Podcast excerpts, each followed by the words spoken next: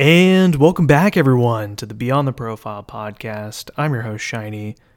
Hope you all had a safe and wonderful Thanksgiving. I want to dive right in here. We have Noah Gabriel Landis on the show, where we go over topics such as fitness, the fitness industry, how he became the head programmer and head coach for a CrossFit gym, and really his passion for personal training and how he developed that into a business called Priority Strength so much, so much more. Hope you guys enjoy it. I'll see you on the other side.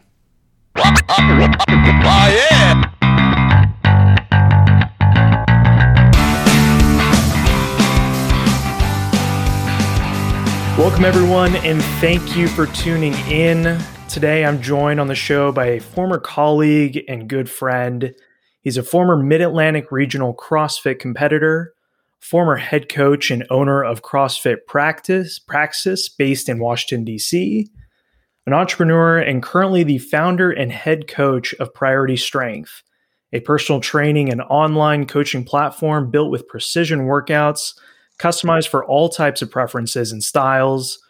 He's also been my strength coach for nearly 3 years now. That good friend of mine is Noah Gabriel Landis. Noah, thanks for joining the show, my man. Hey, pleasure to be here. Thanks for having me on. Yeah, so I just kind of want to dive right into the interview because you are someone that I've known for a few years now. You've been my coach for three or four years. I just want to get a sense because there's just so much material that we have here. You know, you you said that you started in finance. What was what was the reasoning behind that, or was it kind of just like you know what everyone does finance? I could make a little bit of money and and just start my you know career. Uh, yeah, I think that's probably a pretty good summation. Um, where I think I, like a lot of us, um, you know, I, I, I struggled a little bit earlier on in my career to kind of figure out exactly what it is I wanted to do. I was a reasonably good student, um, and you know, I got decent enough grades and went to a, a, decent school, and you know, I got a degree in economics because conceptually all of the things kind of made sense to me, and it was just it was kind of the next logical step ever since I was just, you know, studying in high school. You know, you go to high school and then you go to college and then you get a degree and you find a job that kind of matches that degree. And it kind of feels like the choices are in a lot of ways being made for you. And it took me until I was about 25 years old to kind of realize that, you know, I'm kind of fed up with just kind of doing the next logical step in the progression and I started kind of asking myself what it is that I actually enjoy and what are the things that I would rather spend more of my my waking hours doing. And being in the finance world was not that. Um, I the way I describe it, I, I, don't. It was it was not bad to me. I mean, it was a, a, a, solid, safe career. It just it wasn't. It was for somebody else. It wasn't for me. Um, so I we were chatting a little bit earlier before we began, but I, I, I, say this most opportunities that I get that just I consider myself to be supremely lucky just because I actually feel confident knowing what it is I want to do with my life. And I feel like that that's actually a much rarer thing than a lot of people might think. Yeah, and and that's definitely true. And I know for me personally, just like we were talking about before, I mean, it's hard to find exactly what you want to do, and that's kind of the premise of this pod is to get an understanding from people that have found their passions and found happiness in the careers that they're in. And I kind of want to get that turning point between where you were, you know, after college and when you started with finance and what was that what was kind of that off-road point for you where you were like, you know what, I just can't do this anymore. You know, what was the decision making behind going into maybe competing in CrossFit or to um, managing gyms and things like that that you were involved in? Well, so I, I, I discovered CrossFit more as a competitive outlet or a recreational outlet, I suppose. First, certainly before I would I considered it to be, um, you know, fitness to be a, a, a potential career path for me. But it was something that I enjoyed a lot. I spent as much time as I could devote to it as I could. Um, and it's hard for me to pinpoint exactly what moment it was where things kind of clicked and I decided that I wanted to have a career shift. But I guess if I, as I'm thinking about it now, I, I, I, a lot of the hours that I spent at my desk in the finance world, you know, it was kind of, as I'm sure a lot of people can relate, kind of just waiting for the clock to tick away. It was just trying to kind of burn through hours so I could get to the stuff that I, I really enjoyed. And it was hard to muster up a whole lot of enthusiasm for the practice. And I actually have to credit one my my my final employer in the finance world. I, worked in very small firms, um, so there were th- three of us and my superior, her name was Jen, she worked herself to the bone at her practice. And I didn't really understand how somebody could devote that much of themselves to anything, especially something that I didn't really care that much about. And I suppose that probably contributed a bit to me thinking, well, if somebody can love what they do that much and care something, care about it that much, maybe this isn't that thing for me because it clearly isn't evoking the same kind of mm, passion, I suppose, or at least urgency. Um, and that was my my last step in the financial world. And after that, um, I suppose the wheels did kind of start turning, and I kind of started to think what what might be a path for me to kind of break into something entirely new. And and it's always good to find someone that you know, just loves something or just is really passionate about something for you to learn off of that person as well. Um, I mean, even even with your superior, you know, even though she was passionate about finance, and that's something to you that was just like, wait, how do you how do you even do that? Gets the gears churning a little bit on okay, what would make me happy and what could make me motivated into what I do. Mm-hmm. And I and I want to get kind of on that CrossFit path that you were on when did you get started with it? You know, what year was it? And, you know, over the years, you ended up managing and owning different gyms um, or being the program manager, uh, writing different programs of of the gym that we were both a part of, CrossFit Praxis. You know, what was that point where you wanted to be involved in CrossFit? Well, um, it's hard to pinpoint what the moment was, but I can tell you a little bit about the the experience and kind of the run up to it. Where I, when I did kind of get to you know the event horizon, I suppose you can say, and I was committed to you know kind of trying trying to find a way to get my foot in the door of the fitness world. Um, I, I began just trying to kind of make friends with people that I knew had done that. So I was a member of a CrossFit gym in Arlington, Virginia and I really respected the guy that ran it. Um, his name's Brian Wilson, still um, a, a, a, good friend of mine, great dude. And I, I kind of approached him honestly, and I said, "Look, I'll, I, I, this is something I'm really interested in. I see that you are running a successful practice here. I would love any opportunity to kind of know a little bit more about it." And in hindsight, I'm glad that I went into it with a more um, I, I, I, I tried not to insist that I was um, deserving of that opportunity. So I paid a membership. I just asked for outlets to kind of learn and, you know, kind of do some extracurricular activity. And I tried to make it worth his while for me to be kind of hanging around. And that eventually bore fruits. I uh, was tied in with a, a former CrossFit athlete named uh, uh, Christy Phillips, uh, Christy, Christy Atkins now and she was a coach at a CrossFit gym in DC, and she knew that the owner there was um, in the early stages of the business and needed some man hours, and put me in touch, and that's kind of how the whole thing began. So much of the the many of the steps in my my career progression have been about trying to actively find connections and just being frank with people and saying this is what I would like to do. Is there anything I can do for you that makes it worthwhile? For me to kind of be on the team. And that kind of gets me to my next point about what you were doing with CrossFit Praxis. It wasn't your typical, um, I'm putting, you know, air quotes right now, your typical box where you run yourself down, you get, you know, super sweaty, you know, it's, it's super long workouts. You put your time in writing these programs to make sure that we got everything out of the programming, whether that be strength related, whether that be understanding the types of movements that we were doing. You know, tell us a little bit about that because I think that kind of goes into what you're doing right now with priority strength.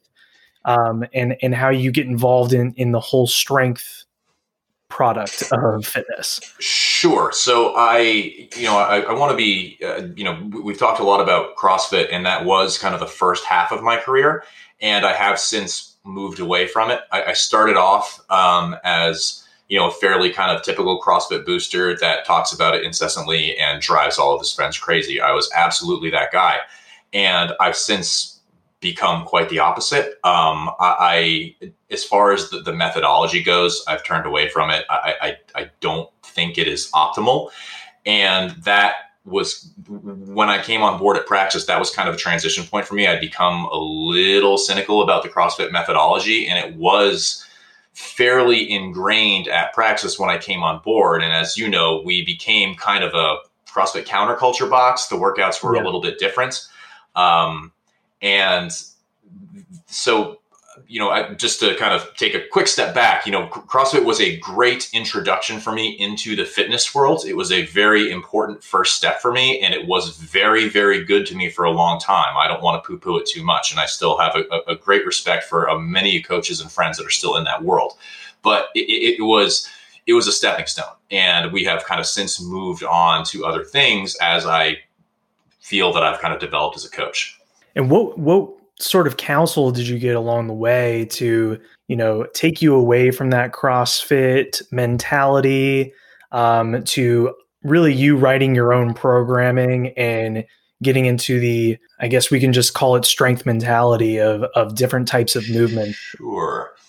So I think there's there are kind of two polar opposites to answers to that question. The first answer is counsel along the way for the first part of my career when I was very deep in the CrossFit world is I didn't have much in the way of counseling. And that was problematic in that I think back to my coaching, the first half of my coaching career, and I was very much operating with blinders on. And I do think that that's something that, you know, anybody that is kind of trying to devote their careers to a passion project might want to be careful of because I was so passionate about that particular dogma that I wasn't especially receptive to criticism of it.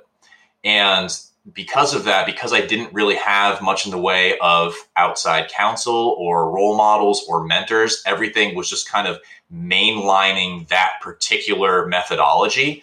It was hard to think outside of it and grow as a professional. I wasn't so much an entrepreneur as I was just another soldier in the CrossFit army. And it was about six, uh, six or seven years ago when I was kind of actually forced by my business partner to try something a little new, um, to kind of branch out and see what else is out there in the fitness world. And that was kind of where everything started to snowball. And I really kind of developed both as a coach and as a professional.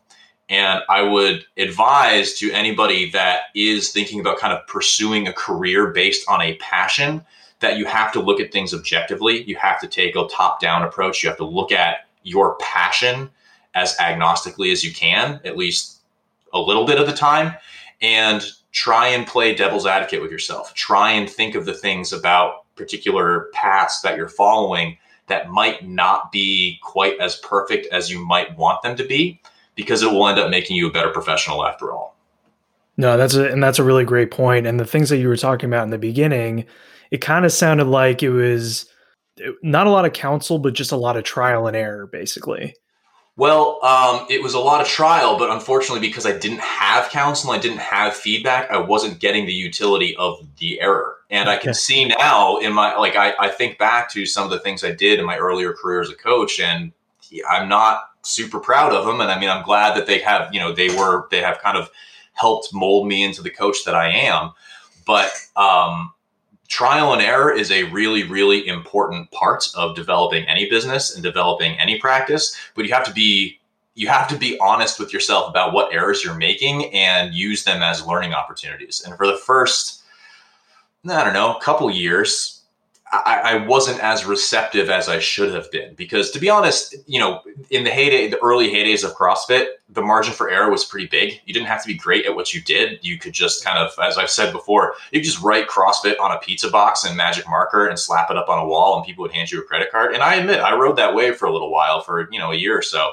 Um, but then things kind of got a little tighter. Um, you know, there was a little competition. You had to actually set yourself apart. You had to be good at what you did and when I started to more closely devote myself to being good at my practice, I realized that there were certain inherent things about my practice that themselves were not good. And I needed to look outside of that initial CrossFit channel to kind of grow a little more.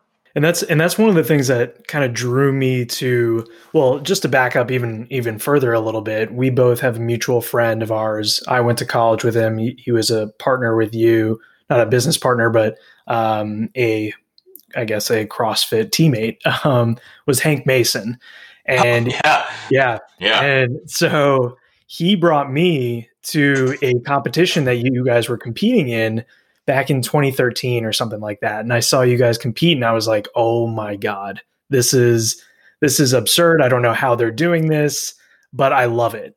And then I started to get into the whole coaching aspect and learning under you there were a lot of members within the group that would ask, you know, why are we doing this movement? What does this do? And you always answered that question. Simple, simple answer. You always had an answer for it. And that's something that you don't see a lot in these types of, I, I don't know, fitness, um, like an Orangetheory or like a Barry's. You know, not many people have sure. that answer as to why you're doing that type of movement and what that does for you. I you. Totally agree with you. And that is a question that I wish I had asked myself way more often earlier on in my career and even beyond my CrossFit career. I can think back to times where I was in the finance world and, you know, I wasn't especially high on the totem pole, so I didn't think to ask why. But asking why you're doing something is critically important. Yeah. And I encourage um, all of my clients to ask those very questions. Why are we choosing this particular exercise? Why are we resting for three minutes as opposed to four? Why are we pairing these two things together? Why are we working out Monday, Wednesday, Friday as opposed to these days? Because there, make no mistake, there should be an answer to every conceivable question that can be asked about your business. And if it does not have a good answer, you should come up with one or you should change why you're doing those things. And I recognize now that earlier on in my career, the answer to why I was doing most things was because somebody else told me that that was the right way to do it. And when you only have one source of information, that's very problematic. So that kind of goes back to the the passion part of my passion project where I don't want to dissuade anybody from following their passion, but it, it is very important and has made me into the, the the coach that I am today. But you need to also take a more intellectual approach and you have to be self-reflective. You should ask why of yourself or insist that other people ask why of you because you need to have that kind of feedback. I, I consider that to be one of the most important parts parts of what I do. And it's why I encourage everybody that I work with and everybody that I have worked with for at least the last six or seven years to ask as many questions as they want because it's important to me that I have an answer for them. It's a good stress test to the quality of your product. Exactly. And that's and that's uh, like you said it's it's with any career that you might have, it's within any industry. You know, I personally look up to someone and I feel like a lot of people do look up to people that really know the ins and outs and can really answer every single question of the business that they're in. It doesn't have to be their business, but just s- something that they're involved in and that they're passionate about. Like if they can understand and answer those questions in a concise manner for you to understand it, then I, I don't know. Just there's just so much respect behind that. Well, I, I, I think you're onto something there, and I think there's an important word that you put in there, which is concise. Where I think it's um, as a younger professional, especially, I'm sure it's like this in other industries, but it drives me bonkers in the fitness industry where, if, you know, I'll, I'll see a, a, younger trainer working. And if somebody is asking you a question that is not an opportunity for you to show off how many triple word score type yeah. words you know, it drives me insane. Where the part of you being a professional is to distill information down into doses that are understandable for non-professionals. Where just because you have a need to show off how much you know that needs to be secondary to making sure that the client understands and those are not the same things. And that's one of the things that you taught me too. You you just told me to just stop with the buzzwords because people don't really understand it and be as simple as possible because sometimes it's the hardest thing for people to really describe in terms of movements. And it's, I, I appreciate that it is a challenging thing to do because part of, I, I suspect anyway, um, because it was something that I struggled with. And I'm sure it's something that is not a unique problem to other young professionals that are kind of dipping their toe in the water of a new industry where you're looking for opportunities to prove to other people how much you know because it validates that you're in the right place. And any t- if you're a young personal trainer and somebody asks you, you know, what should I be eating or what does this exercise do? It's so tempting to kind of launch into a diatribe because it gives you a platform to prove not just to them, but to kind of prove to yourself that yes, I totally know what I'm talking about. But once you kind of have a little bit more confidence in what you're doing and you don't feel the need to prove it every opportunity, it becomes so much easier to start thinking about the quality of information that you're delivering to the client as opposed to just finding every chance you can to say something that sounds smart. Um, and and I think this is like a good point to really pivot into the next conversation, and that's really about what you're doing right now uh, with Priority Strength. Do you want to give us like a little summary as to what Priority Strength is and the type of work that you're doing? Sure. Um, Priority Strength is the company that I founded uh, after I kind of removed myself from my initial uh, CrossFit foray into the fitness world. Uh, it was kind of born out of a, a, appreciation for more traditional strength and conditioning methodologies and trying to marry them with some of the things that I loved about the CrossFit world. Priority Strength is an online platform that focuses on uh, coaching and program design. The idea is that you can, we have a proprietary app where you can sign up for a membership. And then with that membership, you can choose from a slate of workouts dependent on what it is you want to achieve, what type of workout frequency you're looking for, and a number of other parameters. So basically, we have kind of a menu that you can choose from. And then workouts and supplemental coaching content are then fed to your phone and you take those to the gym with you. So it's my my hope with the product is that it delivers a lot of the benefits that you get with personal training but at a much much much more affordable cost point and one that affords you the flexibility of not having to schedule around a personal trainer's calendar going back a tiny bit, the the stuff that you were doing in CrossFit was mostly in person. So all of this online stuff is you're kind of behind the app a little bit, but but you're also someone that's always checks their email, is always responsive on any questions that people might have.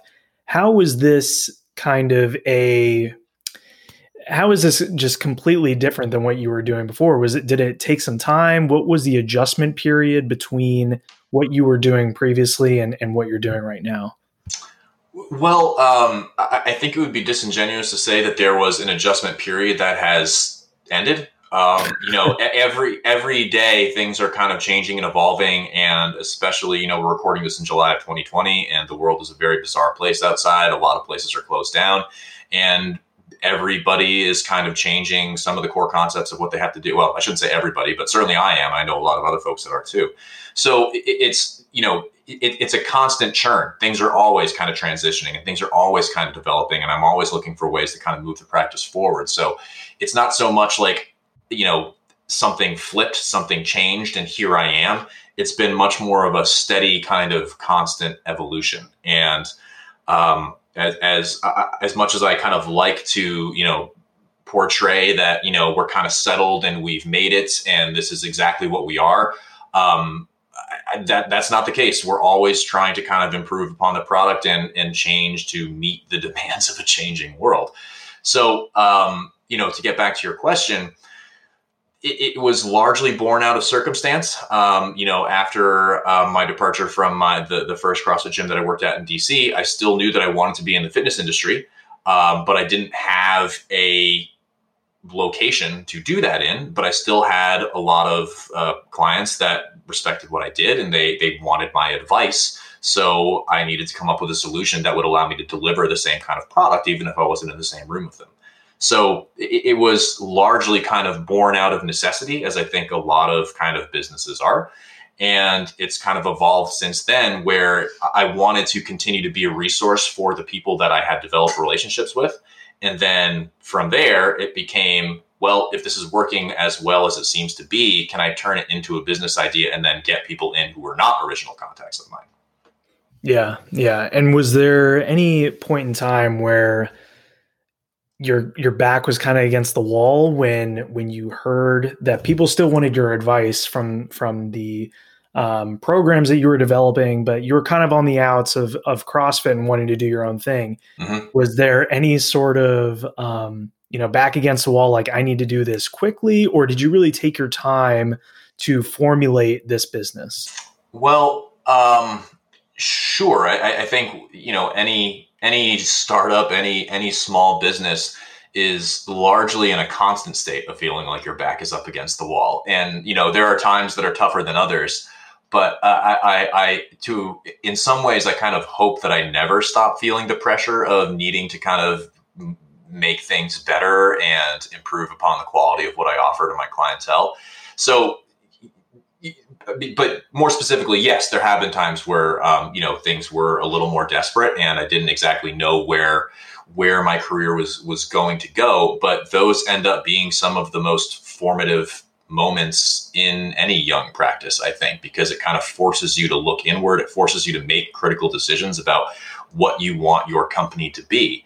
So while those moments at the time are often excruciating, um, they, they, they, are at the same time an opportunity. And in some ways, I'm grateful that I was forced out of prior careers because I wouldn't be where I am now otherwise. And that force out, again, like you felt the pressure.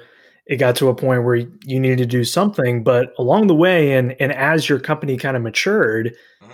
You know, you brought on some clients. Um, I believe a couple of them were Miss Universe contestants. Mm-hmm. Um, or pageant contestants. Yep. Uh, and I, I, don't know how many that you're training. I, I, think I knew like two or three of them on mm-hmm. uh, through your Instagram. Mm-hmm. But how did you how did you get involved with these types of clients? Um, well, that a little bit of uh, good fortune. I I happen to be friends with uh, with someone, uh, Brittany Mason. She owns a, a fashion marketing company and she's the purveyor of Miss Universe Ireland and they needed a trainer to work with some of their, their contestants and that's been a great relationship for the last couple of years. So, you know, I I am often um, even a little embarrassed at the good fortune that I've had in my career, but at the same time, I, I don't want to give the impression that it, it, it, it entirely fell in my lap. It's just it was an opportunity that at that moment I was ready to take advantage of. And as I look back, through my career, there could have been others. You know, when I when I owned uh, and managed uh, gyms in, in, DC, you know, I had professional football players come through, and I had um, Olympians come through, just totally at random, and you know, like young blue chip could have been, or could maybe they still will be fantastic athletes. But the difference was I was a young coach and I wasn't equipped in any way to deal with it. And maybe I have had an extraordinary run of just encountering exceptional people, but I, I kind of think that that's not unique. I think as long as you are being you're you're trying to make connections in the industry that you're passionate about and you are kind of making yourself available that opportunities will come to you the question is are you going to be equipped to handle those opportunities and there were plenty of times where the answer was no. And now I feel pretty good about myself as a coach, and I feel totally confident being able to coach these these young ladies, and that's just the one that happened to land for me. So I, I, I, I think that it's more a question of kind of making yourself, getting yourself up to kind of a core level of competency, and making yourself available, and the opportunities will come. Yeah, definitely, and and I think just harping on the answer that you provided, there were two main themes in there, and that's patience and luck. I mean, both both are completely fine when it comes to starting your own company or having your own business or just really anything in general. You know, I don't think anyone should feel guilt or anything like that that luck was brought upon them. Everyone has luck that that you know might fall in their lap a little bit or something goes their way this time around, but then also at the same time you were patient and you know maybe those other blue chippers came through, but you were also ready when the moment struck mm-hmm. to take advantage of these types of people that came across your lap. Yeah, it, it's. Um, I'm reminded of a quote that I'm sure I'm going to misattribute and butcher uh, from a golfer. I want to say Gary Player. I'm not sure who, who was yeah, talking about luck and said and said, you know, the the more I practice, the luckier I get, and it, it some something to that effect. I'm sure I, yeah. I screwed that up, um, but yeah, part part of you know it's just kind of refining your own processes, making yourself a better professional, and then it just kind of seems that more opportunities kind of come your way, and that. It, you can attribute that to kind of outside forces and good fortune, but um, a lot of it is also about self reflection, making sure that you're good at your practice, and also making yourself available. Um, you know, there's there's a, a, tagline from some coaches that I've worked with that you know part of building a good practice is being good at what you do and making sure that other people know about it. It's it's kind of that simple, and then the opportunities will come. I kind of want to go back a little bit to um, those types of clients that you have taken advantage of them coming across your gym. Mm-hmm. What what sort of training regimen do you have for those types of Miss Universe contestants, pageant contestants? Is it something different than what normal people will come across on your online platform or your app, or is it something that you have really sculpted together just for them? You know, it is a little different, but conceptually, the answer is a resounding no. It's not different at all. And I actually think that that's really important. And it's kind, it was kind of the first chink in the armor of what kind of led me to to break away from kind of that like deep being so deep in the CrossFit world, where it was when I started to kind of see some of these, you know, more specialized needs come across my radar, where they they needed something a little more specific for their their their training. Uh, let me. How do I put this? Um, I, I, became a little um, perturbed by the idea that the prescription for anybody that would come into your gym was one particular methodology, and I think that's a problem with any kind of chain fitness brand. You know, CrossFit, sure, but also you know Orangetheory, Barry's Boot Camp, whatever. Where if somebody comes through the door and they say, "Hey, I want to get stronger," okay, well, do our workout I want to train to run a marathon. Okay, do our workout. I want to get really. I, I want to lose lose weight. Do our workout. It's like okay, well, let's take a step back. Are you sure that that workout is exact? That product is exactly appropriate for everybody. So then I started like, okay, well, maybe I do need to start creating some better, more high quality workouts for these higher end clients that come across my radar. But then I thought, wait a minute. So does that mean that I'm reserving for the good stuff for the people that are famous? Because that's that that makes me a bad coach. I don't want that. I don't want to reserve quality material just for people that are going to help me break into the the, the, the higher not the higher echelons of this career. Yeah. So if I'm going to make that type of quality workouts available for these people, they should be available for everybody. And that's kind of the crux of what my practice is built upon. It's trying to find a way to make quality workouts available for everybody. And I understand that price points make a big difference and there are compromises that need to be made. But in terms of, let's say, um, attention and coaching hours, not in terms of the quality of the workouts themselves, that's an important distinction. So, to answer your question, are these workouts different? Conceptually, no. They are designed for their particular goal set, as is everything that I offer to everybody. If you want to get really strong, we have a workout for you. And if you want to look like a swimwear model, we have a workout for that. It doesn't matter if you are one, we have one for that goal set. Now, if you want to be a little more specific, there are some things that are a little different about the workouts that these these girls tend to do. And small sample size is going to play a role here. I don't want to generalize, but um, it's not what you would think. They're much more remedial. Um, the, these, a lot of the the the ladies that I've had the good fortune of working with, we're starting from square one. It's just fundamentals. It's bare bones basics. And that one, I, I discovered that um, in 2017 was the first um, the first Miss Universe client that I got to work with, and I was excited. I'm like, okay, I'm going to pull out all the stops and do all the fancy stuff. And then it took all of 30 seconds of watching her workout. I'm like, well, can't do that. We got to go back to basics. Um, and that was a little bit of a departure because most of the people that I worked with previously, they have kind of an interest in training and fitness, and that's how they find me. So, you know, we're a couple of steps higher on the progression. And so far, um, you know, the the pageant contestants that I've worked with, we're starting from square one. So it's actually, in a lot of ways, more basic than than what um, than certainly you or I or a lot of my clientele does. And and I think that's something that might shine a nice little light on just any normal clientele that's not a Miss Universe or pageant contestant that like these workouts is some are something that everyone does. And yeah, there there are some little kinks in there that might be different from others, but I mean basics are what's going to win and that's what's going to get results at the end of the day. Uh, and it's being patient in those types of basics that you're working on, whether that be squats or press or pull, whatever kind of work that you're doing. You know, the work that you do with with those contestants is mm-hmm. great, but yeah. the majority the majority of of your clientele are probably just normal people that oh yeah, the vast majority have a nine to five or anything like that. Sure. But I know working with you that you're a very calculated person. You like to have people understand why they're doing the movements that they're doing, how they can get the best out of those movements, is is this any harder with online programs? Um, it's it's kind of a two part question. One, is it harder? Two, what is kind of like your narrative or your sell pitch when someone comes to you that might be just an average Joe that's saying, you know, I just want to fit in my bikini. I just want to lose belly fat or lose leg fat. You know, something so specific like that.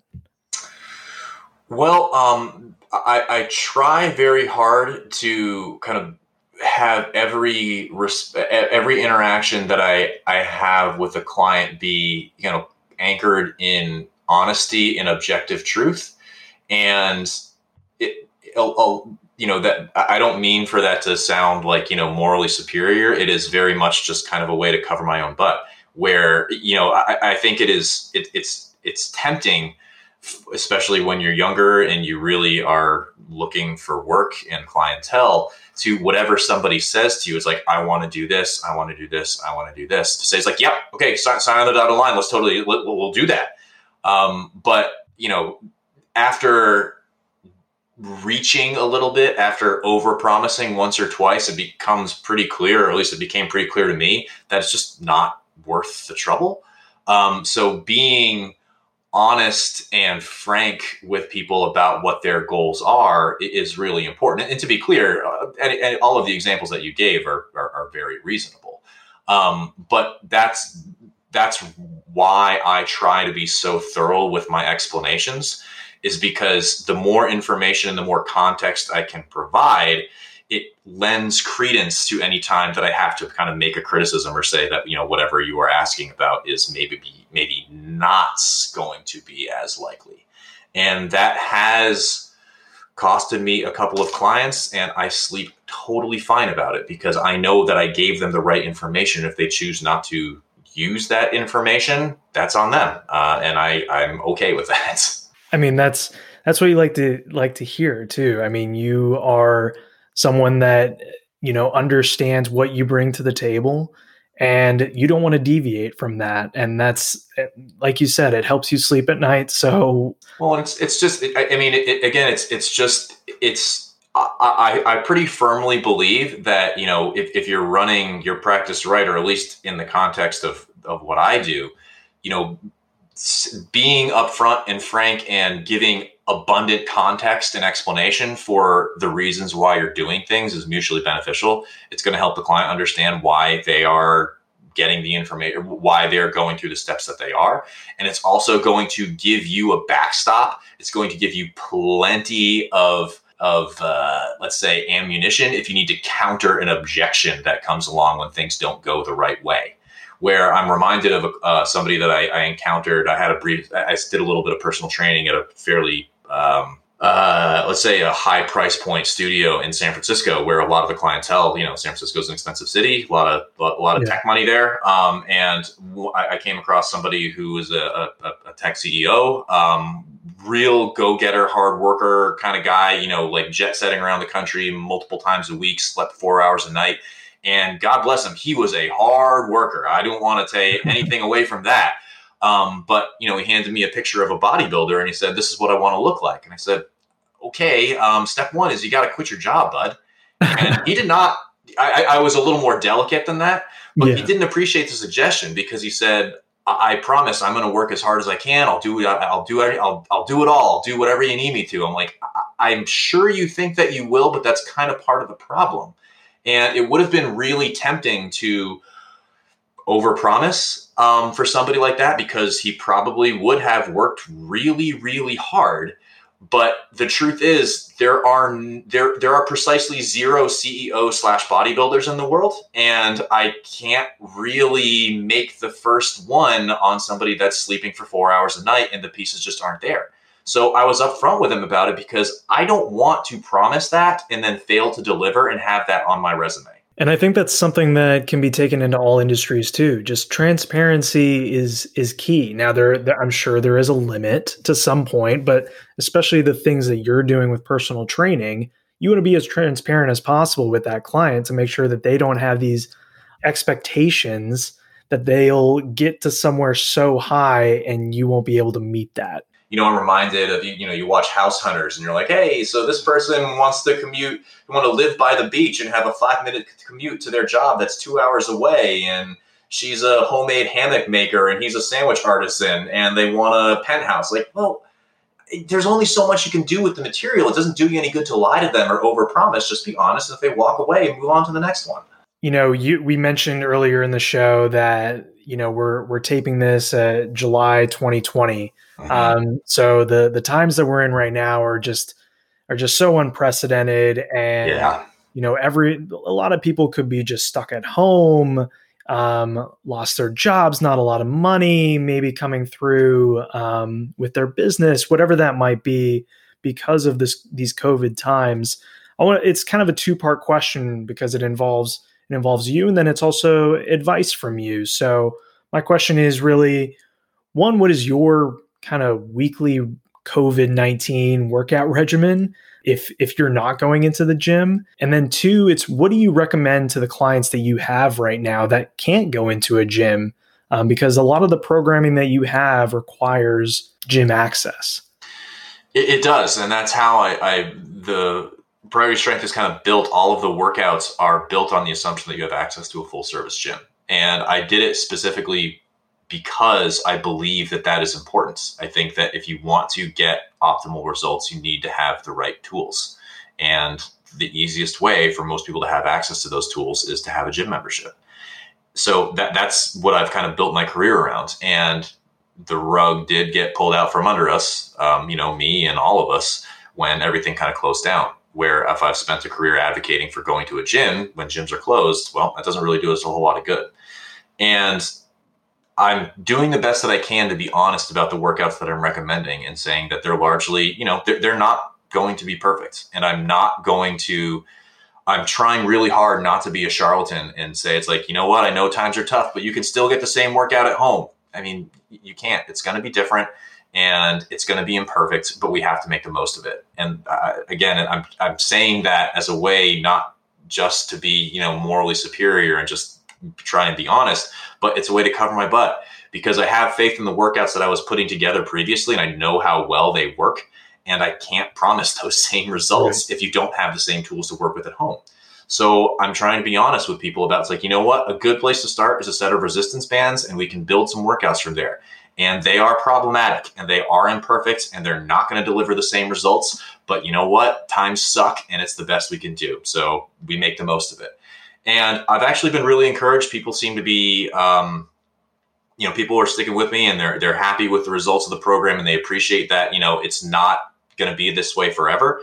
And I think that again, kind of the idea of not over promising has kind of saved my butt in in a couple of ways, and I'm happy about that. One thing that I am working on, and it's become. I, I wonder if this is going to be a bigger part of the future. But I have a lot of clients that are now investigating, you know, investing in a home gym, and what's what are the best ways that you know what's the best use of the dollars that we have, and how can we kind of create the most varied, most robust workout based on you know a two car garage and um, you know however much money you, you want to devote to it.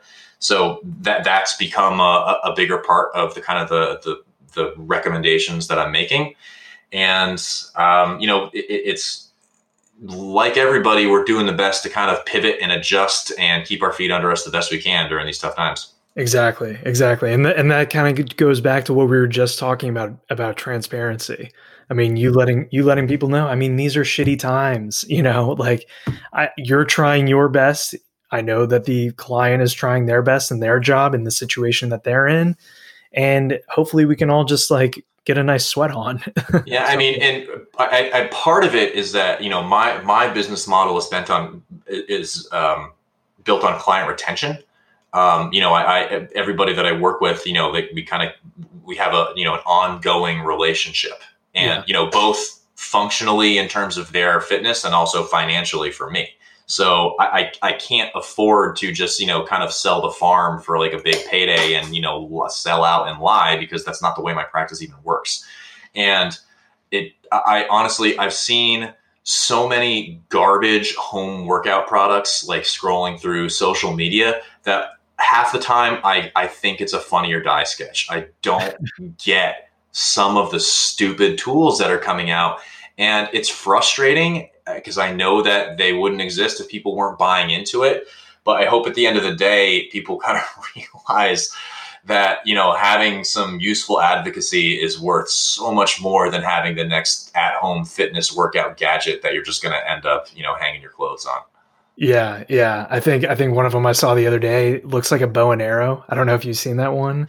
Yeah, um, I, I, think so. I've seen a couple. It's it's hard to keep track. Like you know, yeah. seen ones like you know, it's like a ball attached to a string and swing it around. Yeah, come on, it's it's just ridiculous. Exactly, exactly. Well, no, I want to thank you for taking the time. Um, I, I have a few last final questions that I sure. ask um, all my guests and and we'll just start with number one. But looking back on your freshman year of college self, what piece of advice would you give to yourself? Ooh, um, well, other than the obvious stuff like you know invest in this stock or you know yeah, right. buy, buy Bitcoin, um, you know, okay, so I presume that that's not really what we're going for. Um, I, I would say, and this has become something that I think about a lot I think that, you know, a lot of the times when we're in college, you know, we think of ourselves as kind of being bulletproof and we're young and we can get away with so much stuff. And I think back to, you know, I was a collegiate athlete, not a great one.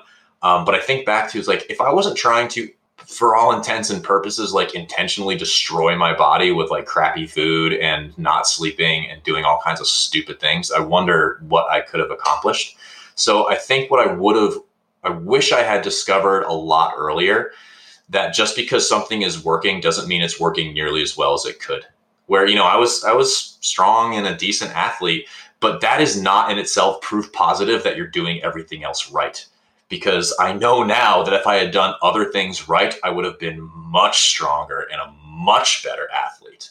You know, I think about um, it's kind of like I, I hear stories about some professional athletes that you know eat candy and like they have some stupid oh, yeah, like yeah. crazy diet regimens like well he's a professional athlete he must be doing something right it's like well yeah but he could be a better professional athlete if he was doing so many stupid things so I, I think trying to illustrate the difference that just because something is going well is not the same as proof that it could be going much much better exactly and I, and I think about that too you know as a as a former collegiate athlete like i would i would leave i think like probably four days out of the week go to what we call the tavern and at like 11 p.m. at night get chicken tenders and fries. You know, it's like yep. that's not sustainable. that's not going to help you at all. All right, a couple more. Um, what was the worst advice you ever took and executed on?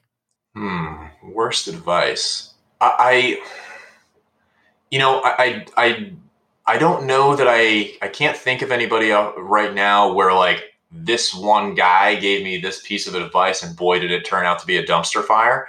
But I'll, I'll reference back to kind of what I talked about earlier in the first half of my career, where kind of the chain of in, or the, the the flow of information that I was getting from within a particular practice, and that was the only source of information that I got, was really problematic because in hindsight, it was wrong.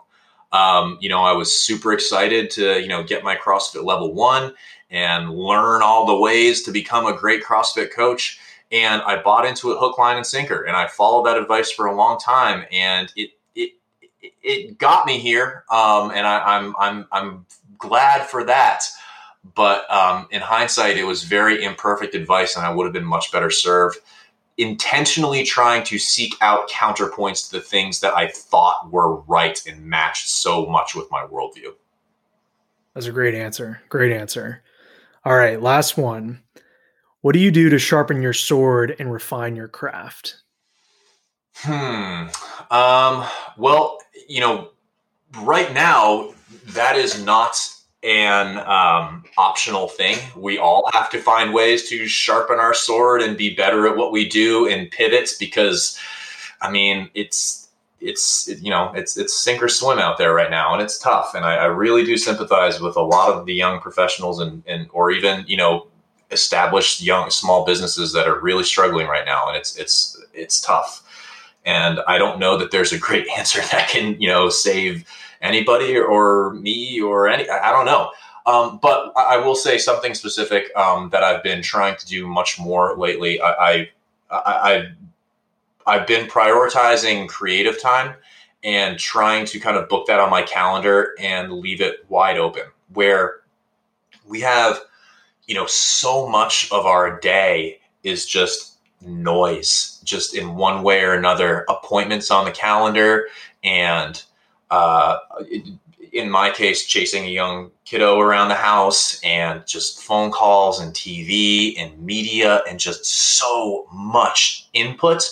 And the time that we have to just think and be alone with our thoughts in silence is just, it's been whittled down to nothing and I've been really trying lately to spend, if nothing, if nothing else, just 15 minutes a day before I kind of really launch into my workday.